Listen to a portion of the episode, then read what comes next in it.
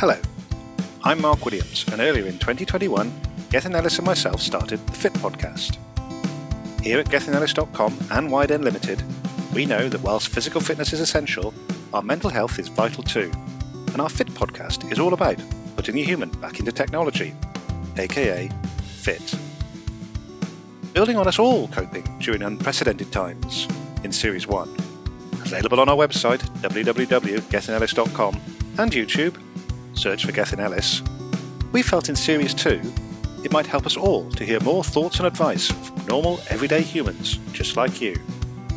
So we're again speaking with a range of humans in technology, business, consulting, and other areas to hear what they've learned and how they intend to apply that experience in dealing with today's challenges and their futures. Okay, ladies and gentlemen, welcome back to part two. Uh, we're still with uh, we're still with Simon Ellis. He's still here with us, thankfully. Simon, hello again. No, no problem at all. I'm enjoying it. Okay, well let's go let's go straight into the into the questions. And to some degree, we we you know we, we talked a little bit about um, uh, about people behaviours, and we've talked a little bit about um, businesses and, and maybe how they should be thinking about their strategies and, and finding time for things. And we've talked a bit about digital, particularly, you know, we were talking in, in I think it was in the last question actually, or the last but one question about, um, you know, perhaps the industry that, that we're involved with uh, and you've been involved with, you know, uh, m- most if not all of your life, I think, um, and, and maybe learning something from, from some other industries. But this question, it, it's phrased as digital transformation. And, and I, I, must admit, I'm not, um, and for me, it, is it digital? I'm not going to get too hung up on whether it's really digital or not, frankly. But what what do you think? Um, what do you think most organisations need to be doing or, or, or, should be doing? Is is it that they need to genuinely transform? Because because to, to me and you know many people that means wholesale change and and and and so on. Um, or, or, do you think it's more about um, you know moving forwards, about continuous improvement? And I'm not trying to get too hung up on the definitions there, but I'm, I'm sure you'll get um, you know where, where, my where my question is going. What what do you think is that that most most organisations need to, to, to be doing, and and more importantly, why? Okay, so I think the term digital transformation is slightly dangerous because it implies uh, something very sudden uh, and, and, and massively transformative, you know, like falling off a cliff or something. I, I think that organizations, when we talk about applying technologies, should we put it that way? Yeah. Um, are tempted to look at improving their internal processes and systems and data management, etc. Um, because it's it's more technical. It's it's in a way it's more obvious, and the payback is cost savings or time savings. So the payback is clearer.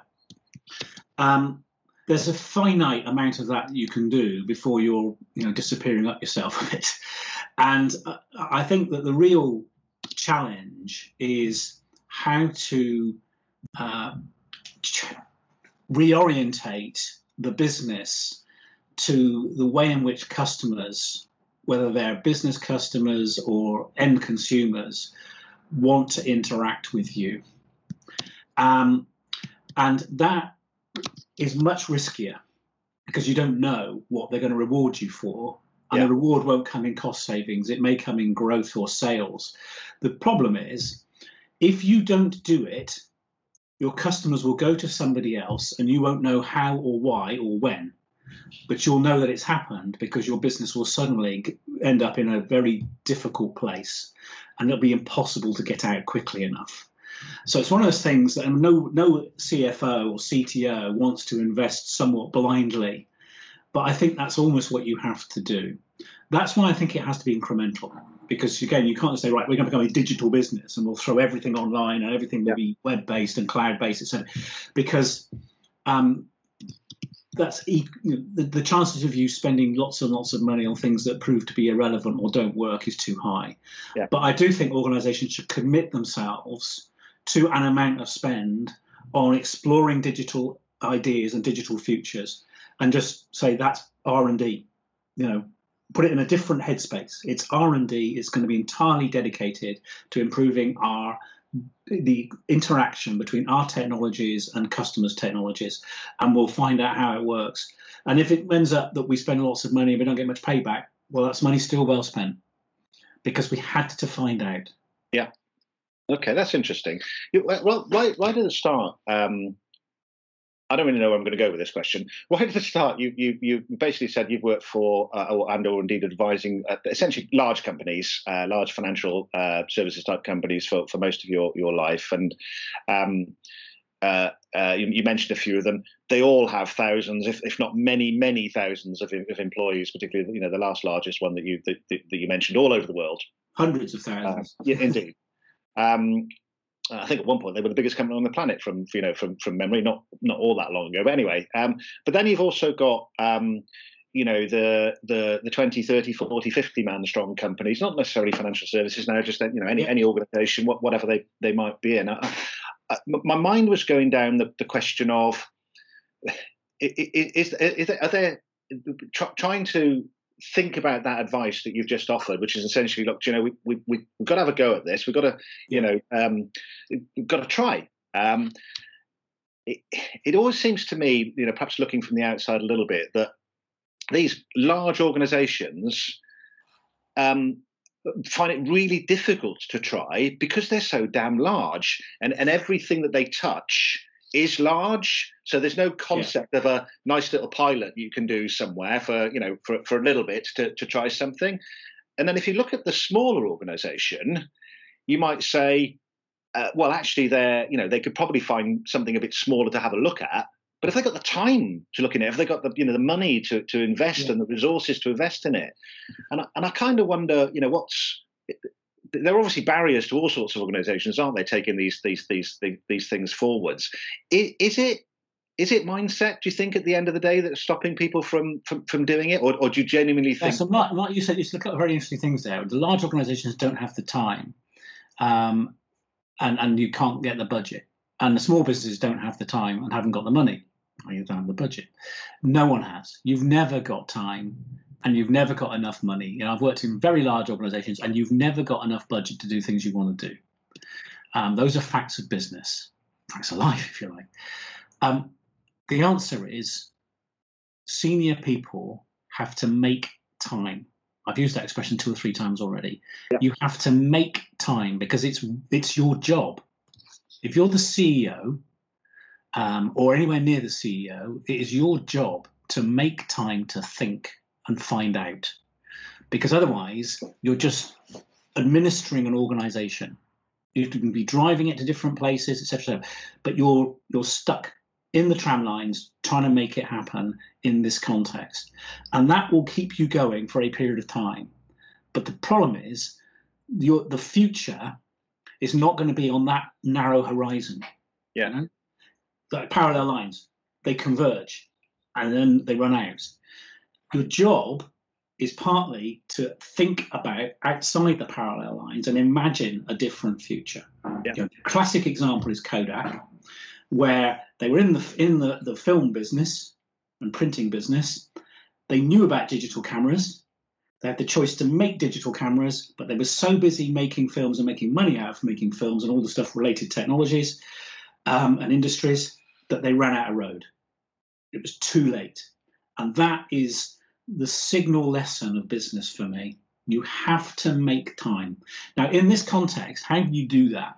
What you do is spend time with people who are not doing what you're doing.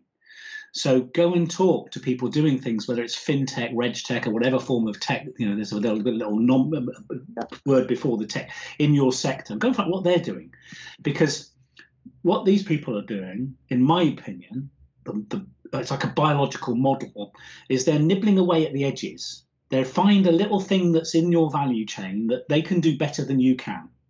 And you want to find out what it is.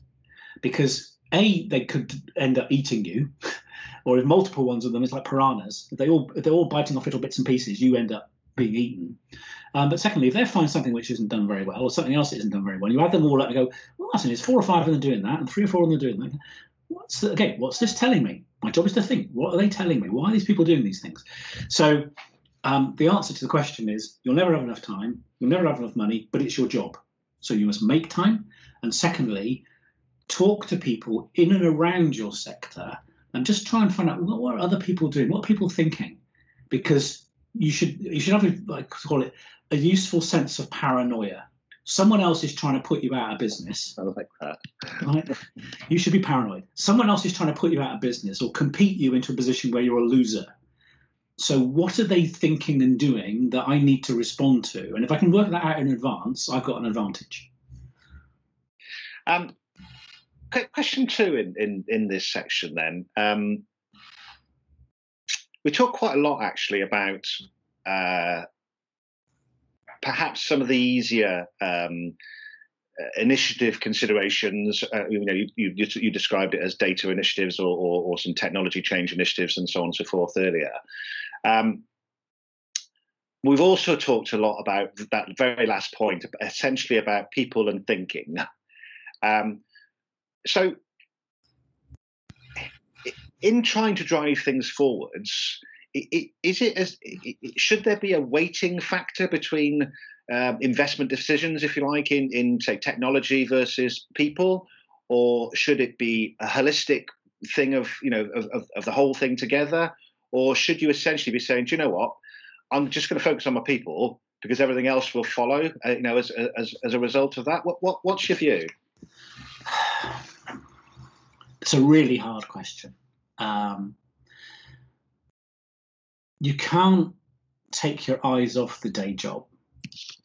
And if I was to be self critical, I'd say at times I've tended to look too much at building and looking for the future rather than just doing what had to be done today. Um, and so you, you've got to make sure that the business is running as well as it possibly can to be successful in the short term. Um, but at the same time, in looking beyond that, um, I think you do have to have some discipline. Once you've gone through, you know, I've talked a lot about, you could describe it as blue sky thinking or whatever else. Uh, David Kahneman would describe as system two thinking. System two thinking is hard. This is not easy. It's not instinctive. You can't just, oh, we'll do this, this, and this, and that will happen. You've got to sit down and extrapolate and think and talk to other people uh, and literally you know sit down and read stuff, and it's hard.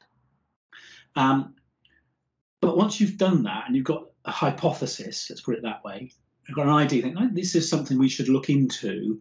Then you need to start bringing some preliminary disciplines to it. So it does need to have some structure. And we talked very early on about you know funneling of thinking. You have to go to a process from okay, we've got this thing up here, all very ethereal, and people say, oh, what you think about that is a waste of time. Um, okay, well, the what is hard, but now we've got the what. Let's pull it down to now how do we do this, and how do we prioritize? And that needs discipline. You do need to start bringing in some rigor to the thinking. So you can't just say, well, let's go and build a brand new operating system because we we wouldn't be great to have a, a, brand new operating system. Yes, it would. Um, let's go and build it. It ain't that easy. so, um, and then it's thinking through what parameters in the business context in which we operate. So it depends on your business. What's the what's instinctively feels like where the quickest wins could be or the lowest risk could be, but also where the biggest prize should be. So I used the example of Kodak earlier on. In their case, they didn't they clearly didn't have the right criteria about what they didn't have enough paranoia about the film business and they didn't know how to weight the decision around the digital business, the digital camera business. Um, Fuji did. So Fuji still exists. It's a more a camera manufacturer than it's a film manufacturer. So you've got to have some rigor and discipline. And the more down the pipe of development you go, the more rigor and discipline you have to have. So you'll know as a professional a project manager that projects need to have very tight uh, criteria built around them, strong discipline around the time management, expenditure management, etc. So you have contingency and all the rest of it. But but once you got to the delivery point, it needs lots of structure. But I would argue that even as you're going further up the chain, because you have to prioritize. You know, you've got limited resources and limited time. Uh, in every single business context, as in your own life context, you know, none of us have infinite money, uh, and none of us certainly have infinite time. So you do have to start saying what criteria do you wish to apply, and you know whether you use a balanced scorecard approach or some form of sort of notional project management. Even when things are that sort of from ethereal to let's start bottoming this out a little bit. When you start bottoming it out, you have to have some criteria. Yeah. Otherwise, there's no bottom. I um, uh, I mean, I, have learned a lot from from from working over over the years, and um, you know, some of it hopefully is useful to, to, to some people out there. But a, a lot of uh, to me, there is quite a lot. I mean, I'm, I'm not I'm not um, notwithstanding everything you've just said about you know about you've got to have the idea and and, and start to shape it a little bit. It, absolutely, of course you have. Otherwise, nothing nothing starts. In you know in, in, in the first place. Um, there's, a, there's an awful lot of people who who talk about when you're delivering something in my world um, okay, well, what we need to do is this. And I keep saying to them, how are you going to do it?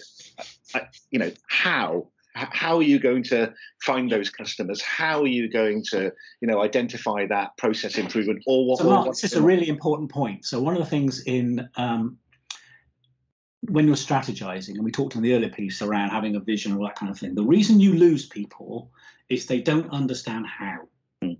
Most people uh, in my experience in, in the organization, they say, you tell me what you want me to do, and then I'll do it. What they actually mean is, you tell me what you want me to do and how you want me to do it. And if you don't tell them the how, or you don't listen to them as to how the how the how could be done better, you lose them. Yeah.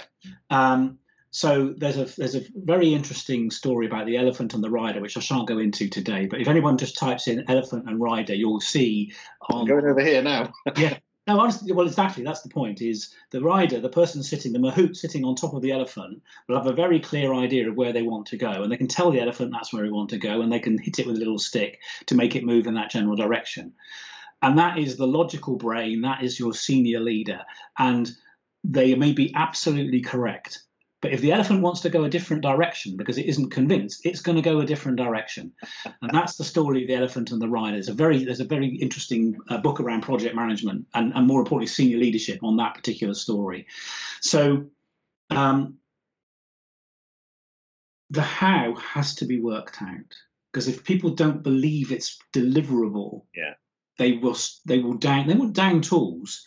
They'll just grind the wheels because they'll think, well, there'll be somebody else along in a minute. You know, he'll get fired, and I'll and, and we'll have a new CEO who understands. Because they say they, me, they don't understand. Yeah, yeah. There, there was, well, there was, there was definitely one or two people in the in the uh, in the business that we um, both worked in um, that were were in the land of yeah. You'll get some people who don't want to. Some some people don't don't actually don't want you to succeed and finding them and getting them out is really is is, is important. But if you know, you're always going to get some people who just resist or or don't do their piece. As long as they're a very small number and not in positions of danger, you're okay because the vast majority will go with you. I was going to say my take on that, Simon, is it's often it's actually people don't knowingly know that they resist. Um, because I, you know, I, I generally, you know, I'm quite a quite a sort of believer in people in, in general in business. I don't I don't think people go into work to do a bad job. I think they go into work to do a good job. You know, yeah. you know 99 times out of 100. And and for me, it's a lot about the uh, the the not that phrase. They don't knowingly resist, but but they are. Um, yes. Perhaps because they're not bought in, they haven't understood where they fit in the chain, what, what it means for also, them. Also, we, we, we shouldn't presume that everyone has work as the central feature of their life. It might take a lot of the time. Yeah. Um, and you know, I, I recognise and respect the fact that most people just want to come in, do a decent job, get paid fairly. Um, if they're working in with some nice people in a decent environment, that's enough for them. Yeah. And you need those people because if everybody was thrusting and determined to make progress, it'd be bloody chaos. You know, um, and that happens in many partnerships. You know, that's, uh, but um, fundamentally, I agree with you. I think most people just want to, you know, they come in, they want to do a decent job, they want to be recognised when they're doing a decent job, they want to be treated fairly. Um, and you know, if at the end of all that they can say, "I was there when we did this," a success happened, or we won that, or whatever else. And you know, this is where the power of things like uh, little competitions. You know, I, I, one of the things that I learned um, in the place where you and I worked was how supervisors were managing teams of people in a call center. Now, most people will stand back and say, oh, call centers, it's, it's a thousand people like battery chickens all doing this, that, and the other. And you think, oh, that must be awful. But when you see it being done properly on the ground with really engaging and engaged line supervisors, it's fantastic. And the people working there were happy. Yeah. If you look in a small team, they all related to each other and a little bit of inter-team rivalry, but the power was the line supervisor. So the CEO of a large group up here will have no idea what the line supervisor is doing. But I recognize that that person was the most important person in that organization because they were the ones who were influencing how the customer service representatives talked to the customer. How valuable is that? Now you can't pay all those people zillions because you know, line, their, their, their accountabilities, the range of their responsibilities doesn't justify that level of payment. I might argue, and it goes against what you just said. But recognizing the value of that individual contribution and the individual customer service representative is really important for senior leaders to recognize so that those people feel what they're doing is valued. And they'll come in every day and they'll do their job. They're not saying, I want to, you know, they don't want to do what I'm doing or was, was doing. They don't want to be sitting in you know, endless meetings talking about strategy and doing budgets and targets and project management things. So, look, I just want to come in and do a decent job. Yeah. Brilliant. That's just what you need them to do and more people, most as long as you get all those people, as many of those people as you can, doing their job, the how, really, really well, that gives you the platform to think, right, now where would we go next? So, so last but one question, um, and feel free to uh, to use something we've already talked about because there's, there's a hell of a lot of advice that you've, you've given out here, which is which is brilliant. What what advice would you give um, either your younger self or those maybe you know near the starting out end of their of their career uh, or maybe even just thinking about changing their, their career, what, what sort of um, tips might you pass on to them that you know now? Yeah, okay. Well, uh, this uh, one this one will sound slightly flip, but it's not meant to be. Um, always be a middleman. Oh, hello. you know, you're going to have to explain that. All right. So this is this is not if you're in, in, in when you're starting a career. One of the things that you know, you look at our industry we just take a very small slither of money out of people's portfolios or every little transaction, right? Yeah. So the beauty of being a middleman is you're taking a very, very small amount of money out of the out of the value chain, but you add that up, and it can be phenomenally profitable and successful. Um, so, you know, if you think about any industry, there are always people who are doing providing a connection or a network service or something that you know what does Facebook do? It's just a, it's a middleman. It's yeah. just a middleman, right? So uh, if, it's, it's, the equivalent in, in the digital age of striking oil in the in the late nineteen late nineteen hundreds. Uh, so that's it, it, sounds slightly flip. But I mean it seriously. It's a good thing to be. Um, the second thing, if I was giving careers advice, I would sadly come back to um, spend the time to know your stuff. You know, be be smart. Um, secondly, work hard, and thirdly, care about the people you work with, care about the company's success, care about your customers, and not in that order. You know, uh, we go through these phases. You know, over a 40 year career, you're going to get phases, and then it's this, and then it's this. You know, now we're going into quite rightly a whole phase around environmental issues. Um, but if you look after people, customers, colleagues, suppliers, by and large, they'll look after you. You know, they, people don't want to do the dirty on you most of the time yeah. particularly not in, in conventional business. There are people out there who want to do dirty things, but that's a different thing altogether. They're ma- they're malintents. If you've got people who who share your strategic intent, which is to be successful and happy, um, in a in a fairly conventional way, look after those people, and they will help you when you need to be helped, and vice versa.